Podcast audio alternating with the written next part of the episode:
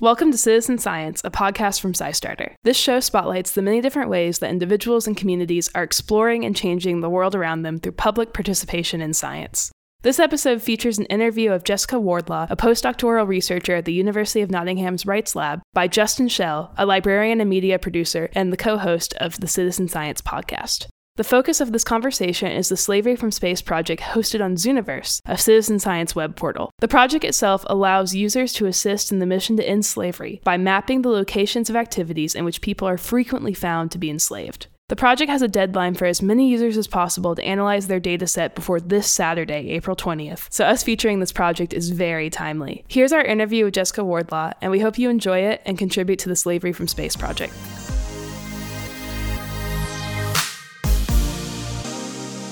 Dr. Wardlaw, thanks for joining us here on the Citizen Science Podcast. Could you start by introducing yourself and how you got started with the project and what you're hoping to accomplish with it? First of all, thank you very much for having me on. I'm really excited to get the project out there. I'm a member of the University of Nottingham's Rights Lab, a multidisciplinary, multi departmental faculty uh, research team focused on ending modern slavery. One aspect of this project the angle that I'm coming in from is from my background in geographical information systems. I studied geography at university and proceeded to an engineering doctorate that took me down the route of human computer interaction and citizen science. So, following my PhD, I moved to Nottingham on a European project actually looking for geological changes on the surface of Mars, which sounds very far removed from modern slavery, but the approach that I'm using is very much the same. We're looking at getting volunteers to locate features in satellite images to improve our understanding of the prevalence of features in those images. So, whether they're dust devils on the surface of Mars or, in this case, human activity associated with modern slavery we're hoping to gather a data set that gives us a much more micro level picture of the prevalence of slavery, where they occur, and understand its use for bonded labour better. So it sounds like you were involved in citizen science before this specific project. I was, yes. The project with Mars, did that also use Zooniverse? This was on the Zooniverse as well, actually. So we've developed quite a relationship with the Zooniverse. But um, this project has actually brought us into contact with the satellite data companies uh, here on Earth. So, with the Martian data, we were looking at historical records more, whereas for the Modern Slavery Project, we're looking at much more recent images for now, although time series and trends in the pattern of slavery is something that we might look at further down the line. Got it. What caused that shift of focus for you, moving back to Earth from Mars, as it were? It was just it just happened through the job shift actually. It's because um, before i moved into the rights lab i was at the geospatial institute in nottingham and one of the heads of our research group there was involved in setting up the rights lab. He, he'd had conversations with somebody called kevin bales who's a global expert on everything to do with modern slavery and he spotted uh, I think it was fish processing plants in uh, satellite images from Google Earth in the Sundarbans National Park in Bangladesh. When he was conceiving the Rights Lab and all the expertise that there was in Nottingham that could have an impact upon modern slavery and eliminating it, he approached Stuart Marsh of the Geospatial Institute to see how we might be able to help. And he had oversight of the work that I was doing on Mars, so it all stemmed from that. Tell us about the process of doing this project. When someone goes to the project site, what are you asking them to do? We are asking you to click through images, small squares of 300 meters squared on the ground, taken by Digital Globe satellite. So we partnered with Digital Globe on this project, who give imagery to Google Earth quite often. If you look in the corner of a Google Earth image for its source, it will quite often be a Digital Globe one. In this square, we're asking a volunteer to tell us if they see a brick kiln, and this brick kiln. It looks a bit like a running track sometimes. So it's that kind of shape, the elongated, curved rectangle, I guess you'd call it. And it's clay coloured. They have chimneys in the middle that cast a shadow over the ground. Um, we're asking you to identify these features in the image. So you will click either a yes for the presence of a kiln or no if there isn't a kiln. And that's all there is to it. We started by asking volunteers to mark where on the square the um, kiln was located, but we soon discovered how messy the data can get using that method. So we simplified it quite a lot to make it easier for volunteers to get involved as well, because it means you can just click through with the keyboard or on your tablet or whatever. Slavery, modern slavery, is really quite prevalent amongst brick kilns in northern India. There's what we call the brick belt, and mm-hmm. one of our key focuses of the last year has been to map the brick belt across Central Asia. So it's not just in India, it spreads through Pakistan and parts of Nepal, I think, through to Bangladesh. It's one of the areas in which modern slavery is most prevalent, but we were lucky to have, through Kevin Bales, we had connections with organisations on the ground who had an interest in this data and might actually have uses for it in their work. When someone clicks yes on an image of a kiln, how does that data then get into the hands of those local advocacy groups in the region? Yeah, that's a, an excellent question and one we're still figuring out. Actually, is, is this is quite an organic project in that way because the first time that um, this approach has been used, I think, in this way. So at the moment, I can tell you that the citizen science data is helping to improve and verify a machine learning algorithm that is mapping brick kilns. For a computer, a feature like a brick kiln could easily be mistaken for a, a roundabout, for example, in, in the road.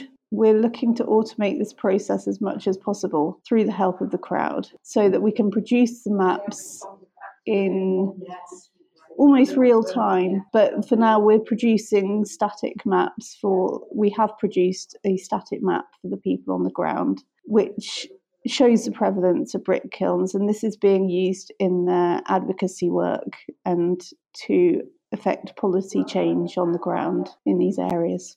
You have a deadline coming up this month and a goal you want to have people help you reach. Can you tell me more about that and why it's important that people help you meet it? So, the deadline First of all, is the 20th of April is your last chance to get involved. We we ran it for some time at the end of last year, and we're discovering that to be certain of our results, we need this final push to um, add more value to our data set, the crowdsourced data set. So in this project, we have 100,000 images for volunteers to classify, which was always going to be ambitious. So yeah, just we're looking for as many people to get stuck in as possible before the 20th of April. Are there things you can point to that would help motivate people to contribute? So you will see, well, new scientists got very interested in what we were doing early on that story kind of escalated into a feature length documentary that people can watch and uh, discover how the whole process is linking up to um, what is happening on the ground. Recently, we had we were quoted in Science magazine because uh, the Rights Lab has kicked off what they're calling Code 8.7. So 8.7 is the number of the Sustainable Development Goal that the United Nations has set to end modern slavery by 2030. So this is kind of driving the urgency of this project is this UN sustainable development goal. We're already publishing scientific results of that. Uh, last year, for example, we published a paper on the on the machine learning map that the crowdsourced data was used to ground truth what the algorithm was finding. Got it. Okay. Yeah, so so volunteers are essentially our eyes on the ground. There are surveyors out in the field who are telling us what there actually is because these areas are really difficult and often actually quite dangerous to access. They can be very far from any infrastructure. These satellite images are our only way of speeding this process up of understanding the prevalence of slavery. I think quite often people are concerned that slaves are put in danger by our project because we're trying to spot these activities, but I want to reassure everyone that the scale that we're looking at, that the images are at, we would never see a slave. And I would also like to point out, because this is another thing that comes up in a lot of discussions, is whether there are slaves in every single brick kiln. And I would like to say there aren't. I'd like, like to make that absolutely clear. There are some entirely legitimate brick kilns, but we're, because we're working with people on the ground, it ensures that we're working with people who have an understanding of the local area. So they will know how many brick kilns they go into that do have slaves. They can focus their resources more effectively in that way. It's another form of ground truthing. You need to know where the legal ones and the illegal ones are. Yes, and hopefully the data we capture will help us to understand that better whether there are visual differences in brick kilns that are legal and which ones are illegal. You know, that's the exciting thing about this project. Maybe we can start to predict where the brick kilns will appear by understanding the properties of the satellite image. Maybe there are specific um, landscape features that they will appear next to. Maybe they appear a certain distance from a town, for example. The effort is really to um, improve our understanding of this practice of the bonded labour. And we'll be moving on to other um, industries such as mining and illegal deforestation and fishing further down the line. But the biggest impact that we can have is with these brick kilns. So, how can someone get started in contributing to the project? They would go to the Zooniverse project page. You don't actually even have to register on the Zooniverse to take part. That's the beauty of the Zooniverse you just click get started and you'll be shown a tutorial that shows you some of the things to look out for. It teaches you what a brick kiln looks like, the different shades and ages of brick kilns that you might find, the different shapes, how to spot them with thanks to the transport network and other things like that. You'll go through a tutorial, then it will just take you straight to the task that will show you an image, and you'll click either no brick kiln, brick kiln, or cloudy, because some of the images will have cloud in them. But because we're getting so many people involved, you don't have to even worry that you get if you get it wrong. All we ask is that you have a go so that we can get through this data set in the time period. It will help us if you do register with Zooniverse, but there's no obligation. So it will help us because it will prevent uh, you from being shown the same image more than four times. So if you register with the Zooniverse, it will know which images you have seen and which ones you haven't. If you don't register, then it won't. That's the only reason we ask people to sign up. And it's also a measure of quality control. Yes, we will be using it for quality control as well. Cool. I think that's about all the questions I had. Is there anything else that you want to share about the project or you would want people to know about? Please do take part and get in touch on the message board. Best of luck getting through those 100,000 images. Thank you very much for your time, Justin. Thanks. You heard it, folks. Slavery from Space's latest dataset may close this Saturday, April 20th. They need help from citizen scientists like you to finish it. Check out Slavery from Space today. Citizen Science is hosted and produced by Caroline Nickerson and Justin Schell in conjunction with SciStarter. You can find a transcript of this episode as well as more information about the podcast at scistarter.org forward slash podcast. Our podcast should be available on all the major podcatchers iTunes, Google Play, Stitcher, Overcast, and others. If you can't find it, drop us a line at info at scistarter.org and we'll get you set up. In the meantime, we'll have a new episode in a couple of weeks. Thanks for listening, and we'll talk to you soon.